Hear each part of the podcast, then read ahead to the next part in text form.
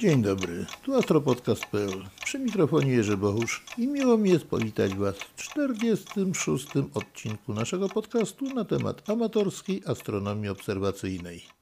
W dzisiejszym odcinku przeniesiemy się już w najdalsze peryferia wewnętrznego układu planetarnego, czyli naszego układu słonecznego.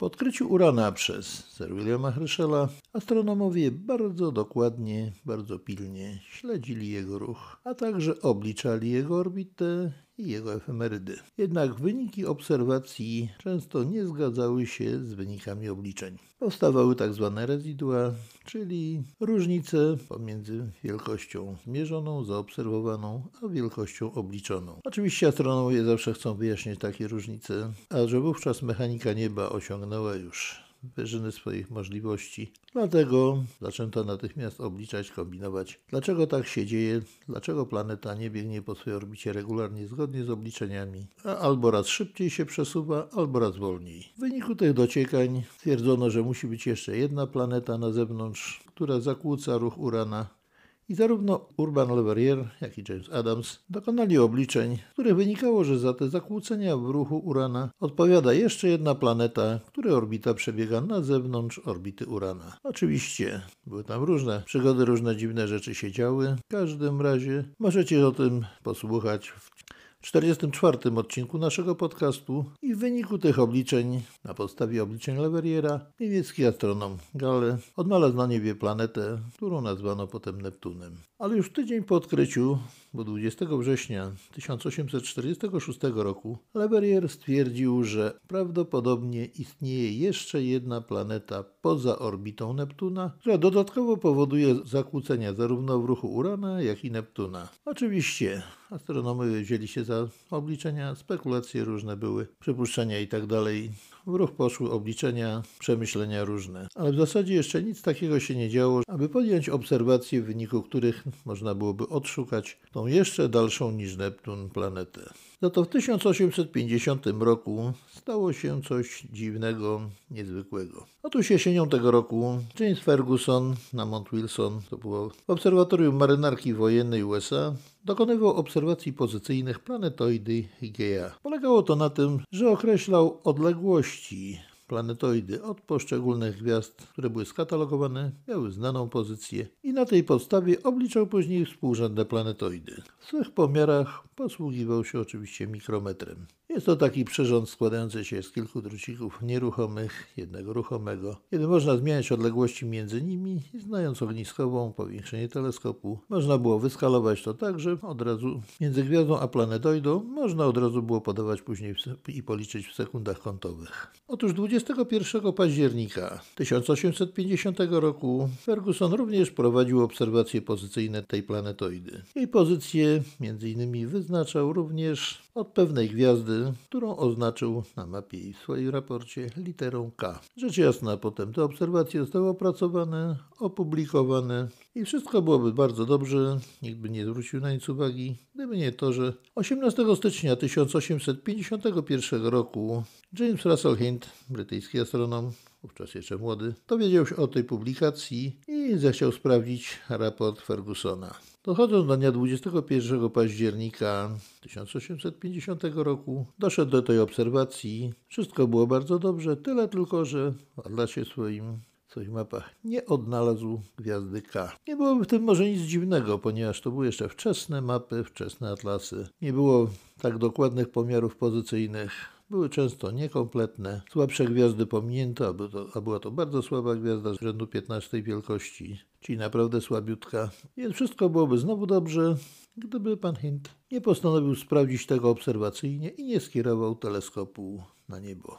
Ku swemu zdziwieniu również na niebie nie odnalazł tej gwiazdy. Znaczy, oczywiście ogłasza ten fakt, korespondując między innymi z Obserwatorium Marynarki Wojennej USA, zarówno z jego dyrektorem, jak i z Jamesem Fergusonem. Szef obserwatorium twierdził, że żałuje, że nie mógł od razu sprawdzić, nie miał możliwości sprawdzić obserwacji Hinda, ale zapewne nie miał możliwości, albo pogody pewnie nie było, albo może miał jakieś inne obserwacje w planie. Nie wiadomo, nie dokopałem się do żadnych źródeł jeszcze konkretniejszych na ten temat. W każdym razie gwiazda oznaczona zaznaczona literą K gdzieś uciekła. Rzeczywiście stwierdzono, że w dniu obserwacji pozycyjnej była, a w tej chwili nie można jej znaleźć. I w ten sposób rozpoczęły się poszukiwania. Bo wyprzedzając troszeczkę fakty, powiedzmy sobie od razu, że okazało się, że 21 października 1850 roku Pluton już był widziany, obserwowany, ale jeszcze nie został odkryty. Nikt nie wiedział, co to jest takiego, nikt nie znał jego natury. Uważany był za zwykłą gwiazdę stałą, według której pomierzono pozycję planetoidy. Skoro gwiazda była i zniknęła, natychmiast zauważono, że jedną z możliwości jest fakt, że była to planeta krążąca daleko poza orbitą Neptuna. Ferguson natychmiast podjął dalsze poszukiwania. Oprócz niego jeszcze paru innych obserwatorów poszukiwało w innych obserwatoriach, niestety bezskutecznie. Po pewnym czasie oczywiście ta szacowana, bo nie można powiedzieć nawet obliczona pozycja tej gwiazdy zbliżyła się już do drogi mlecznej w okolicach gwiazdozbioru Strzelca. To już było poszukiwanie igły w gigantycznym stogu siana.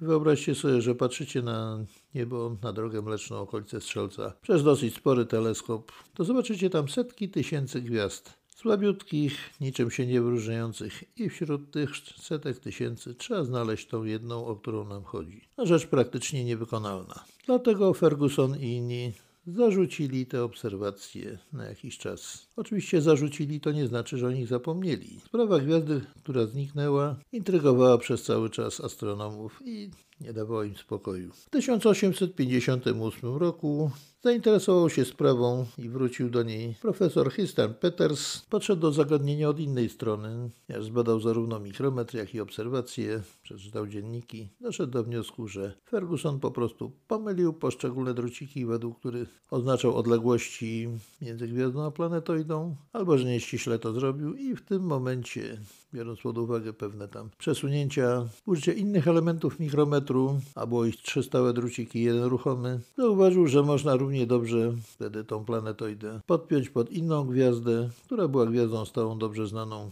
i widoczną na niebie. Gdyby to wszystko było prawdą, to w ten sposób okazałoby się, że tej gwiazdy w ogóle nie ma, nie istnieje, a wystąpił tylko błąd obserwacyjny. Ale jednocześnie inni astronomowie zaatakowali problem zupełnie z innej strony. I tak w 1879 roku Camille Flammarion przeprowadza analizę orbit kilku komet, których afelia, czyli najdalej od Słońca oddalone punkty orbity, przebiegają już poza orbitą Neptuna.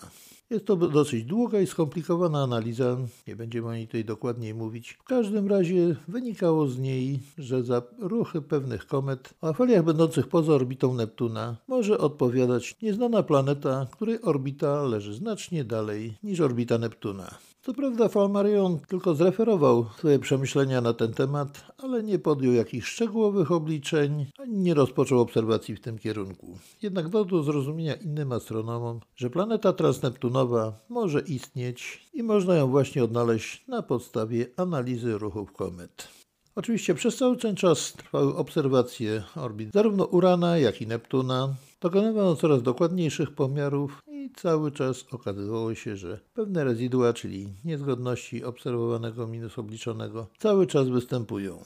To skłoniło wielu innych astronomów do podjęcia na podstawie tych rezyduów i innych przesłanek próby obliczenia zarówno pozycji, zarówno orbity tej planety, która zakłócała ruch zarówno Urana, jak i Neptuna. Są to bardzo skomplikowane obliczenia, nie będziemy ich tutaj przytaczać ani zajmować się nimi szczegółowo. Trzeba wziąć pod uwagę bardzo dużo czynników, przecież oprócz Urana i Neptuna jest jeszcze Saturn, Jowisz, bardzo ciężkie planety, duże, mocno oddziałujące grawitacyjnie na swoje otoczenie. To wszystko trzeba było uwzględnić. Obliczenia były naprawdę koszmarne, skomplikowane, tym bardziej, że wtedy jeszcze nie było komputerów. Jedynie jakieś prymitywne arytmometry, które dzisiaj praktycznie możemy znaleźć jedynie w muzeach. Wraz z tymi obliczeniami podjęto obserwacje. Najbardziej zaawansowane, najbardziej dokładne obliczenia przeprowadził Percival Lowell, bardzo zainteresowany planetą pozaneptunową. Chciał ją też tak samo odkryć, a musiał w pewnym sensie powtórzyć zarówno pracę Leveriera, jak i Adamsa. Na podstawie rezyduów odkryć, znaczyć miejsce, gdzie szukać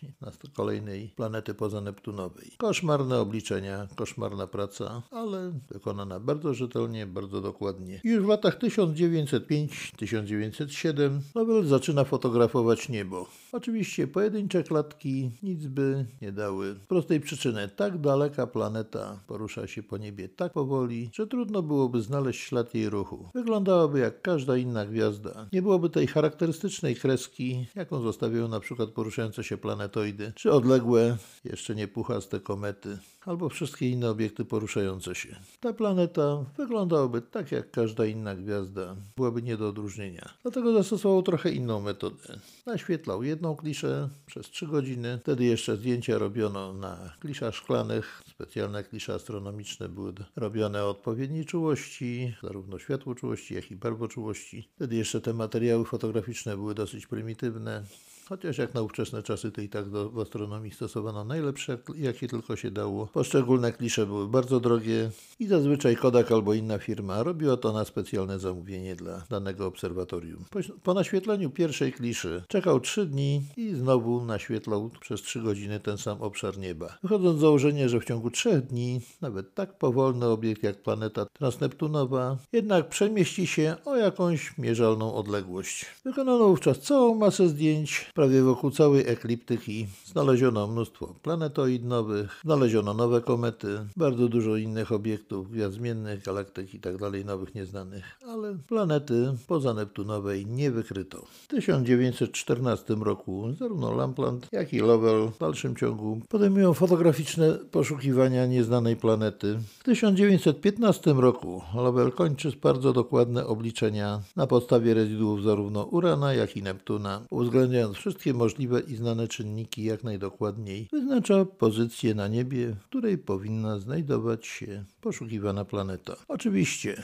żeby móc wykonać jakieś obliczenia w celu odnalezienia czegoś, czego jeszcze nie wiemy, ani nie wiemy za bardzo gdzie szukać, ani jak, że te obliczenia miały jakikolwiek sens, trzeba przyjąć oczywiście odpowiednie założenia. Założenia takie przyjmuje się zarówno na podstawie wiedzy znanej, danych faktów obserwacyjnych, jak i zdrowego rozsądku. Nobel założył, że planeta poza Neptunowa będzie podobna do Neptuna, czyli będzie miała podobną masę i podobne rozmiary, czyli masę co najmniej siedmiokrotnie większą niż masa Ziemi. I zgodnie z tymi założeniami przeprowadził obliczenia. I w dalszym ciągu prowadzono fotograficzne poszukiwania, które trwały aż do 12 listopada 1916 roku, kiedy to Lovell niestety sam odszedł do gwiazd. Ale przerwano je tylko na krótko, ponieważ cały czas obserwatorium w dalszym ciągu podjęło o te obserwacje. A w 1919 roku także Hamason wznawia poszukiwania w obserwatorium na Mount Wilson, gdzie w tym momencie już był oddany do użytku stucalowy teleskop. A swoje poszukiwania prowadził podobną metodą jak Lovell, naświetlając po dwie klisze w pewnych odstępach czasu, najczęściej kilkudniowych. Wykonano całe setki zdjęć, odkryto znowu sporą ilość komet, planetoid, różnych innych obiektów typu galaktyki, gromady, ale nijak nie potrafiono odnaleźć tu nowej planety. Co ciekawsze, na początku poszczególne zdjęcia, poszczególne klisze porównywano oglądając je pod szkłem powiększającym. Jeżeli na tym obszarze było mało gwiazd, no to jeszcze można jakoś tam to porównać. Ale jeżeli też rzecz się działa w pobliżu drogi mlecznej, gdzie był, tych gwiazd było już bardzo dużo, nie mówię na drodze mlecznej, bo to praktycznie niewykonalne dla pojedynczego człowieka, ale jeżeli to było w pobliżu drogi mlecznej, gdzie gwiazd było dużo, praca była bardzo żmudna, czasochłonna i można było dużo rzeczy po prostu przeoczyć. To, że mimo wszystko, mimo tak trudnych warunków pracy, odkrywano coraz nowe obiekty, zawdzięczać należy jedynie uporowi, wytrwałości i bardzo żmudnej, cierpliwej pracy obserwatorów. Na szczęście gdzieś tak w połowie dekady lat dwudziestych ubiegłego już stulecia niemiecka firma Carl Zeiss w Jenie, znana skądinąd z doskonałych wyrobów optycznych, prowadziła na rynek urządzenie zwane komparatorem błyskowym. Na czym to polegało? Było to bardzo pomocne i bardzo użyteczne dla astronomów urządzenie, umożliwiające w sposób stosunkowo łatwy i szybki porównać dwie klisze ze sobą i, i dosyć łatwo odnaleźć obiekty, o które chodzi. Na czym to polegało? Ano na tym, że do urządzenia wkładało się obok siebie dwie płyty szklane, dwie klisze, które były podświetlane raz jedna, raz druga, a ich obraz kierowany był do tego samego okularu urządzenia i był, był widoczny co chwilę chwilę raz jeden, raz drugi. Działanie tego urządzenia przypomina troszeczkę projektor filmowy, działający na bardzo podobnej zasadzie. Mianowicie, że szybkich zmian oświetlenia, zmian położenia poszczególnych obiektów oko ludzkie po prostu odbiera jako ruch. Poza tym w ogóle oko człowieka jest, i nie tylko chyba człowieka, jest bardziej wrażliwe na obrazy ruchome, na ruch, niż na rzeczy statyczne. Otóż patrząc tak na przemian, te dwie klisze na przemian podświetlane, widać natychmiast, że to, co jest stałe, nieruchome, pozostaje nieruchome. Natomiast jeżeli coś w ciągu tych trzech dni się przemieściło, zaczyna po prostu przeskakiwać z jednego miejsca na drugie o tą odległość, o którą się przemieściło. Zależy od, zależnie od przemieszczenia, albo dalej przeskakuje, albo bliżej. Doświadczony, uważny obserwator jest w stanie to wszystko wyłapać, a urządzenie to naprawdę bardzo pomaga, przyspiesza i czyni tą pracę zarówno efektywniejszą, wydajniejszą, jak chyba też i przyjemniejszą. Nie miałem okazji posługiwać się takim sprzętem, ale wiele o nim słyszałem i dzięki takiemu sprzętowi dokonano bardzo dużo nowych odkryć. Obserwacje i badanie klisz trwały całe lata. Obfotografowano praktycznie całą ekliptykę i astronomowie, jak to mówią, błyskali na komparatorze całe mnóstwo zdjęć. Aż wreszcie nadszedł rok 1930. W tym właśnie roku nastąpiło odkrycie. Oczywiście można o tym dużo opowiadać i tak dalej, ale najlepiej chyba i najciekawiej powie nam to sam odkrywca, czyli Clayton Bauch, wówczas młody jeszcze pracownik obserwatorium. Oddajmy mu zatem głos.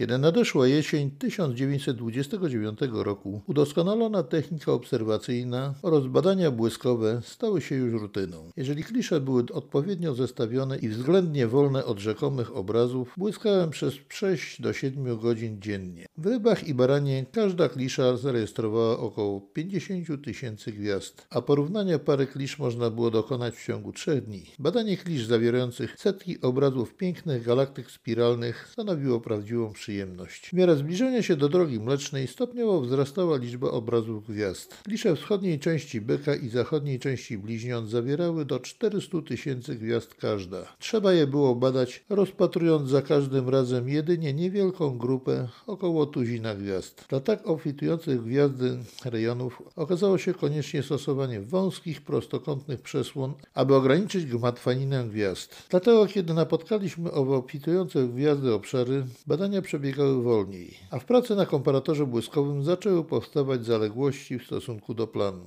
W lutym 1930 roku po uporaniu się z kliszami byka przeskoczyłem do badania klisz ze wschodniej części bliźniąc, gdzie gwiazdy nie były tak bardzo stłoczone. Ta ostatnia konstelacja została sfotografowana na całej długości w końcu stycznia owego roku, które naświetlano odpowiednio 21, 23 i 29 stycznia, ale pierwsza z nich z uwagi na złą jakość nie nadawała się do badania błyskowego. Umieściłem dwie pozostałe w komparatorze i zacząłem badać wschodnią połowę od południowego końca. Do godziny 4 po południu 18 lutego przeegzaminowałem czwartą część powierzchni kliszy. Zająwszy się nowym polem obserwacyjnym, o 2 trzecie stopnia na wschód od delty, nagle wyśledziłem obiekt 15 wielkości, wyskakujący i chowający się w tle. Zaledwie o 3,5 mm od niego inny obraz 15 wielkości robił to samo. Pojawiały się jednak na zmianę. Raz jeden, raz drugi, zależnie od tego, która klisza była widoczna przez okular. To jest to, wykrzyknąłem sam do siebie. Zmiana pozycji zaledwie o 3 czy 4 mm w ciągu 6 dni była stanowczo zbyt mała dla zwykłego asteroidu w pobliżu opozycji. Ale czy te obrazy były prawdziwe czy rzekome? Bezzwłocznie wyjąłem klisze o wielkości 6 na 10 cali, naświetlane przez naszą kamerę Coca-Cola, jednocześnie z kliszami 13-calowymi. Znajdowały się na nich obrazy wprawdzie na granicy widzialności, ale dokładnie w tych samych odpowiednio położeniach. Coraz bardziej podniecone wyjąłem Wyjąłem kliszę z 21 stycznia i pospiesznie zbadałem je za pomocą ręcznej lupy. Pomimo, że klisza 13-calowa była kiepska, znajdował się na niej obraz przesunięty około milimetra na wschód w stosunku do położenia 23 stycznia. Potwierdzała to klisza 5-calowa. Wszelka możliwość, że zjawisko może być parą gwiazd zmiennych została w ten sposób wyeliminowana. Następnie zmierzyłem przemieszczenie za pomocą linijki z podziałką milimetrową. Obiekt przesuwał się ruchem wstecznym o około 70 sekund łuku na dobę. Próbę. Wyglądało na to, że to właśnie to. Doktor Lampland był w swoim biurze po drugiej stronie holu. O godzinie 4.45 po południu powiedziałem mu, że coś znalazłem. Przyszedł i usiadł przy komparatorze. Następnie poszedłem do biura dyrekcji, aby poinformować doktora Sliffera, który pospieszył przez hol do sali komparatora. Dwaj astronomie powtórzyli ku swemu zadowoleniu te same badania kontrolne. Atmosfera była pełna napięcia. Wyjrzeliśmy przez okno. Niebo było bardzo pochmurne. Nie istniała żadna szansa fotograficznego odnalezienia tego wieczoru pozycji planety. Doktor Slipher stwierdził z naciskiem, że nie wolno niczego ogłaszać, dopóki w ciągu następnych tygodni nie zostanie dokonane potwierdzenie Następny wieczór 19 lutego był pogodny. Można więc było dokonać jednogodzinnej ekspozycji rejonu Delty Bliźniąt. Wywołałem tę kliszę i pozostawiłem ją w suszarce, aby była rano gotowa do błyskania wraz z jedną z klisz, na których dokonano odkrycia. Chociaż zdjęcia owe wykonano w ciągu trzech tygodni, szybko znaleziony został nowy obraz około centymetra od pozycji z 29 stycznia. Z upływem tygodni ruch obiektu przebiegał idealnie zgodnie z tym, czego oczekiwano od planety pozaneptunowej. Postanowiono ogłosić odkrycie 13 marca 1930 roku w 75. rocznicę urodzin Percivala Lovella, a zarazem 149. rocznicę odkrycia urana. Późnym wieczorem 12 marca dyrektor Slipher wysłał do obserwatorium Harvarda telegram zezwalający na oficjalne rozpowszechnienie wiadomości. Tyle był. Możemy sobie wyobrazić, z jakim zapałem, jak był podekscytowany bardzo, oglądając kolejne przesunięcia się błyskających kropek. Jakby tak popatrzył Like na to, prawdopodobnie by nie zauważył. Jakby zauważył jakieś błyskające kropki, no by stwierdził, no, błyskające kropki. Ale właśnie ta błyskająca kropka była odkrywczym obrazem nowej planety Układu Słonecznego. To był naprawdę doniosły moment w dziejach astronomii. Przy okazji zauważcie jedno. Jak astronomowie ostrożnie podchodzą do wszelkich odkryć. Chociaż wydawało się ewidentne, jednak zanim ogłosili światu, że coś zobaczyli, że coś odkryli, wykonali cały szereg obserwacji kontrolnej, żeby mieć absolutną pewność. Potem rozesłano okulnik Obserwatorium Lovella, podpisany przez doktora Sliffera, podkreślający niski stopień widoczności obiektu, pozorny brak tarczy oraz żółtawy kolor. Ten okulnik kończył się stwierdzeniem. Tu pozwolę sobie znowu zacytować. Jak dotąd nasza wiedza o tym obiekcie oparta jest przede wszystkim na obserwacji jego drogi oraz ustaleniu prędkości jego ruchu. Wydają się one, podobnie jak pozycja i odległość, odpowiadać jedynie obiektowi pozaneptunowemu, wyraźnie spełniającemu teoretyczne wnioski Lovella. Jest za wcześnie dużo mówić o owym godnym uwagi obiekcie. Zdajemy sobie sprawę z konieczności zachowania daleko idącej ostrożności, jeśli chodzi o niezbędne związane z tym interpretacje przy ogłaszaniu tego odkrycia, zanim w pełni wykazane zostało jego znaczenie. Wydawało się wszak, że niewątpliwym obowiązkiem wobec nauki poinformowanie o jego istnieniu innych astronomów w czasie umożliwiającym obserwowanie obiektów w dogodnym położeniu, zanim znajdzie się na wieczornym niebie zbyt nisko, aby dało się prowadzić skuteczną obserwację. I znowu, jak widzicie, bardzo ostrożne podawanie faktów. Nie dlatego, że utrzymać to w tajemnicy, bo to jest żadna tajemnica, ale po prostu, żeby nie podać błędnych wiadomości. Więc po prostu na tym polega właśnie nauka że wszystkie fakty, wszystkie interpretacje muszą być prawdziwe. A żeby to móc zrobić, trzeba prowadzić dokładne badania. Odkrycie zostało dokonane, ale nie ogłoszono jego tego samego dnia, chociaż w zasadzie wszyscy wiedzieli, że to jest to, że to jest planeta pozaneptunowa. Jednak zanim wiadomości na ten temat puszczono dalej w świat, wykonano cały szereg obserwacji kontrolnych, aż nabrano absolutnej pewności. Po ogłoszeniu tego tak doniosłego odkrycia, praktycznie wszystkie obserwatoria przerwały na pewien czas swoje rutynowe obserwacje, jakie aktualnie prowadziły, i skierowały teleskopy w stronę gwiazdy Delta Bliźniąt, w stronę Plutona. Rozpoczęły się bardzo intensywne obserwacje i tutaj zaczęły się schody. Jak mówiłem, żeby móc dokonać obliczeń, w miarę wiarygodnych, Lowell musiał zastosować pewne założenia. Oczywiście, jak mówiłem, oparte zarówno na wiedzy, na znanych faktach, jak i na zdrowym rozsądku. Patrząc, jak wyglądają poszczególne planety, biorąc pod uwagę możliwości, biorąc pod uwagę wielkość rezydłów, zakładał, że planeta poza Neptunem będzie podobna dosyć do Neptuna, zarówno pod względem rozmiarów, jak i pod względem masy.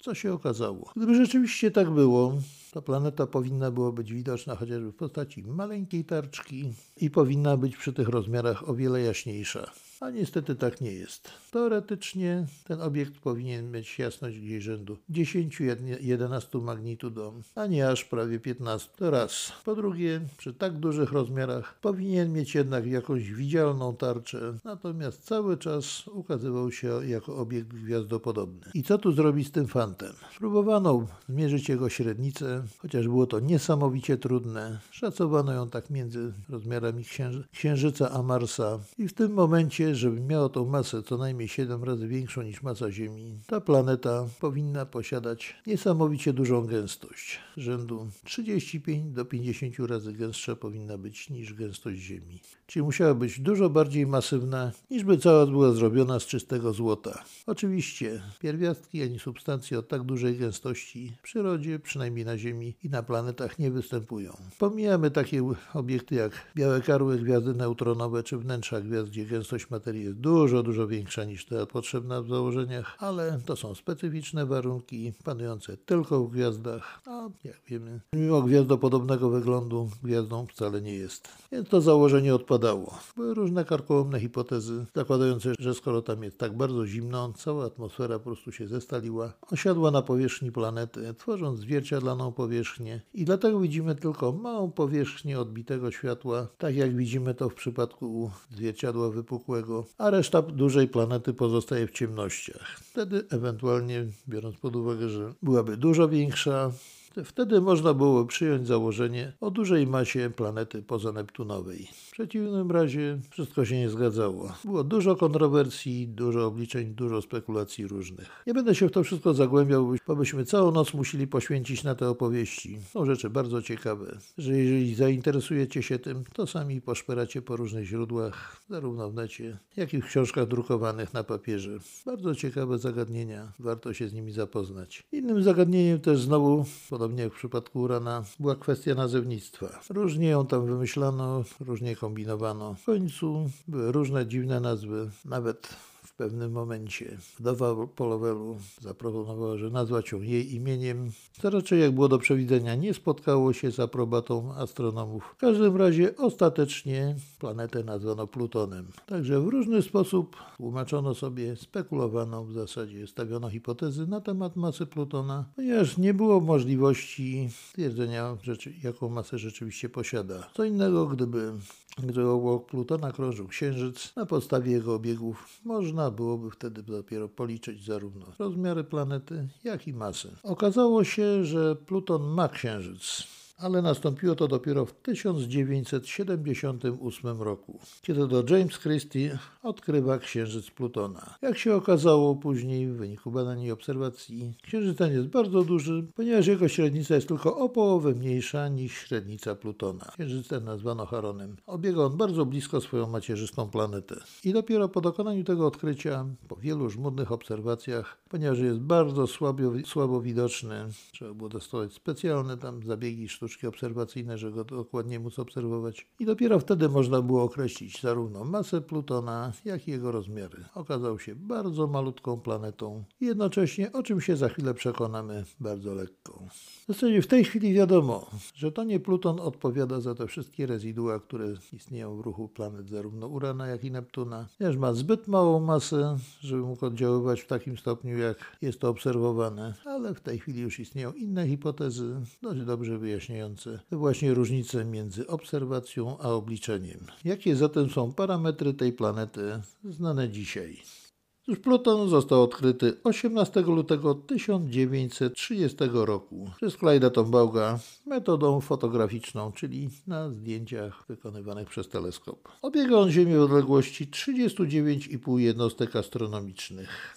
Posiada największy mimośród ze wszystkich planet mianowicie odrobinę mniej niż 0,25, wobec czego w peryhelium zbliża się do Słońca na odległość 29,66 jednostki astronomicznej, natomiast w afelium oddala się od Słońca na 49,31 jednostek astronomicznych. Obiega Słońce w czasie 247 lat i 248 dni. Tyle czasu trwa rok na Plutonie, a jego orbita jest nachylona o 17,16 stopnia względem płaszczyzny ekliptyki. Z powodu tak dużej mimośrodowości, będąc w peryhelium, Pluton znajduje się bliżej Słońca niż Neptun. I właśnie nie tak dawno, zaledwie kilkadziesiąt lat temu, był ten okres. 7 lutego 1979 roku Pluton znalazł się bliżej Słońca niż Neptun i trwało to aż do 11 lutego 1999 roku. Tak więc jak widzimy, ze względu na swoją dużą mimośrodowość, Pluton w pobliżu swojego peryhelium znajduje się bliżej Słońca niż Neptun. Przestaje być najbardziej odległym od Słońca obiektem. Średnica Plutona wynosi 2370 km. Jak widzimy zatem jest sporo mniejszy od naszego Księżyca. Jego gęstość wynosi 1,869 grama na centymetr sześcienny, a przyspieszenie na powierzchni Plutona wynosi 0,62 metra na sekundę do kwadratu, czyli jest nieco więcej niż 6% przyspieszenia ziemskiego. Także będąc na powierzchni Plutona ważylibyśmy około 6% naszej aktualnej wagi. Zarówno my, jak i wszystkie otaczające nas przedmioty. Okres obrotu Plutona wokół własnej osi wynosi 153 godziny 20 minut, a porusza się on ruchem wstecznym. W przeciwieństwie do innych planet, za to podobnie jak Uran, a także podobnie jak Wenus, do czego jeszcze kiedyś tam dojdziemy.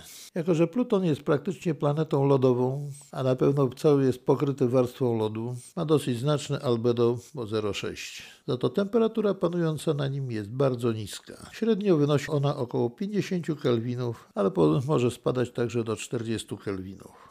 Pluton posiada atmosferę, bardzo rzadką, ale posiada, złożoną głównie z azotu, a także trochę metanu i tlenku węgla. Ku zaskoczeniu wielu astronomów okazało się, że Pluton ma cały system swoich własnych satelitów. Oprócz największego Charona ma jeszcze cztery mniejsze satelity. To jest wszystko na razie to, co znamy. Jeżeli ma jeszcze jakieś inne, to już bardzo drobniutkie, które naprawdę, jeżeli nawet są, będzie niezmiernie trudno odkryć, zwłaszcza z obserwacji naziemnych. A jak to wszystko wygląda z punktu widzenia nas, obserwatorów? No niestety muszę Was rozczarować. Pluton ma naprawdę bardzo niewiele do zaoferowania pod względem obserwacyjnym. Przeciętna jego jasność wynosi około 15 magnitudo, czyli 15 wielkość gwiazdową posiada. Maksimum, jakie może osiągnąć jasności, to jest 13,65 magnitudo, czyli bardzo, bardzo słaby jest. Średnica jego tarczy, w zasadzie obliczona, wynosi przeciętnie 1 dziesiątą sekundy kątowej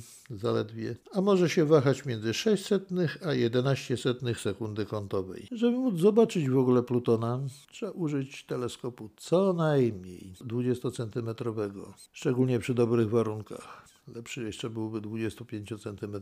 Za to bez większego trudu powinniśmy go ujrzeć w teleskopie rzędu 40 cm średnicy obiektywu, niezależnie czy będzie to zwierciadło czy soczewka, ale i tak najlepiej będzie widoczny dopiero w dobrych warunkach atmosferycznych. Przy lekko zamglonym, zamulonym niebie może być już niewidoczny. Jeżeli uda nam się go znaleźć, podstawową rzeczą będzie zidentyfikowanie go. Świeci jako słabiutka, 15 wielkości gwiazdka koloru Żeby się upewnić, że to jest na pewno Pluton, trzeba wykonać jeszcze dwie obserwacje. Najpierw jedną, a po kilku dniach dopiero następną, żeby przekonać się, czy się porusza. Jak to najłatwiej jest zrobić? No, wydrukować mapę taką już w dużej skali najbliższej odległości Plutona. Oczywiście pewna ilość tam map, map, do dojścia też trzeba będzie, ale to już zależnie od sytuacji, od obserwatora, jak ile kto będzie potrzebował. Ale mapa robocza powinna być w dużej skali, tak żeby widoczny tylko Pluton i najbliższe gwiazdy porównania o zasięgu nieco większym niż teoretyczny zasięg teleskopu. Jeżeli skierujemy teleskop na Plutona, znajdziemy go. Zaznaczmy, którą to gwiazdę uważamy za Plutona. Prawdopodobnie Prawdopodobnie, jeżeli będziemy drukowali mapę z programu astronomicznego, ten już nam wskaże, która to jest gwiazdka, który to jest obiekt, będzie jakoś zaznaczony. Żeby się przekonać o jego ruchu, zmianie jego pozycji, za kilka dni musimy powtórzyć tą samą obserwację, używając najlepiej tej samej mapy. Jeżeli mapa będzie miała szerokość powiedzmy sobie minutę czy dwóch minut kątowych, będzie w zupełności wystarczająca. I w tym momencie na tej samej mapie patrzymy, czy ta wcześniej zidentyfikowana gwiazdka bo będzie to widoczne jako, jako słaba gwiazdka, zmieniła pozycję czy nie. Najlepiej zaznaczyć na tej mapie, bo to jest mapa robocza do rysowania, do bazgrania po niej. Najlepiej zaznaczyć jest nową pozycję i wtedy sprawdzić tym, co obliczył nam program. Jeżeli to się będzie zgadzało, możemy powiedzieć, że widzieliśmy, obserwowaliśmy Plutona. I to jest w zasadzie wszystko, co możemy zrobić. Nie łudźmy się, że zobaczymy na Plutonie jakieś szczegóły. Absolutnie wykluczone. Nawet dużym teleskopem dysponując półmetrowym, nie łudźmy się, że zobaczymy Harona, bo nie zobaczymy. Ale cieszmy się z tego, że zobaczyliśmy najdalszą planetę Układu Słonecznego, leżącą praktycznie już na peryferiach bliskiego Układu Słonecznego. Dalej się rozciąga tylko pas Kuipera i hipotetyczny obłok kometarny Orta. Ale to już jest bardzo, bardzo daleko. I nasz Pluton, choć taki malutki, dumnie przemierzał układ słoneczny. Pokonał zaledwie ćwiartkę orbity od chwili odkrycia, a ludzie astronomii z Międzynarodowej Unii Astronomicznej wymyślili sobie nową kategorię planet karłowatych i odebrali Plutonowi status planety. Oczywiście, postęp naukowy i tak dalej, i tak dalej. Czy zrobili słusznie? Trudno powiedzieć tak obiektywnie, ale według mnie i wielu, wielu ludzi powinni byli zostawić go jednak jako planetę chociażby dla uczczenia wysiłku tych astronomów, którzy prowadzili obliczenia, przeszukali całe niebo, dzięki czemu bardzo znacznie wzrosło poznanie nieba, przynajmniej w okolicach ekliptyki, chociażby żeby uszanować to. A poza tym, skoro już został planetą, mianowany to niech będzie. A niestety, w dobie komputerów ludzie raczej mają gdzieś takie sentymenty. Katalog włożyli nawet nie na pierwszym miejscu czy na jakimś okrągłym, tylko gdzieś tam w środek. Powiedzmy sobie szczerze, przykre to trochę jest, może z punktu widzenia tych wymyślających nowe kategorie, nowe rodzaje tam obiektów i tak dalej, nowe katalogi, dla nich to jest wszystko jedno. Pasuje, wkładają, koniec. Komputer przyklepał, nie ma sprawy. Unia zatwierdziła, przyklepała. I niestety wszyscy zawodowi astronomowie muszą się podporządkować Unii. Zobaczcie, wszystkie kurcze Wikipedie, nie Wikipedie i tak dalej, inne takie rzeczy opisujące Plutona, to już podają jako planeta karłowata. Ale dla mnie Pluton był i jest i pozostanie już chyba na zawsze praktycznie planetą, dziewiątą planetą naszego Układu Słonecznego. Niezależnie od tego, co mówi Unia. Oczywiście. Mogą co niektórzy za to stwierdzić, że nie mam racji i na pewno też będą mieli rację, ale nie ze względu na oportunizm do nauki, ale ze względu na sentyment właśnie pozostaje i obstaje przy swoim. Dla mnie Pluton jest dziewiątą planetą naszego Układu Słonecznego. Chociaż oficjalnie Układ Słoneczny liczy zaledwie 8 planet i kończy się na planecie Neptun. A Pluton, Pluton powitał ludzkość z otwartym sercem całą swoją rodziną, w całej okazałości. Jak sonda New Horizon przelatywała u Plutona, wszyscy ze zdziwieniem stwierdzili, że duże serduszko jest na jego powierzchni, się rysuje. Tak właśnie Pluton przywitał nas, ludzi, którzy wyrzucili go, zdjęli go z roli planety i zrobili z niego jakiegoś marnego karła. A on z całą rodziną serdecznie nas powitał. Trochę to smutne, trochę znamienne. No, ale to tylko takie moje odczucia. Nie każdy się z nimi musi zgadzać, też będzie miał rację. Po prostu w tej chwili mówię tak, jak myślę, tak jak czuję. I to już wszystko na dzisiaj. Pora wracać na Ziemię z peryferii Układu Słonecznego.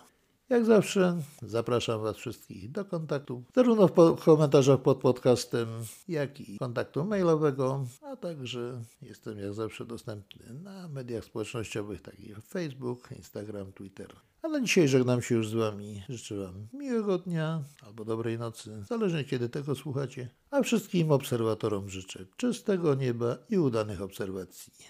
Do usłyszenia w następnym odcinku.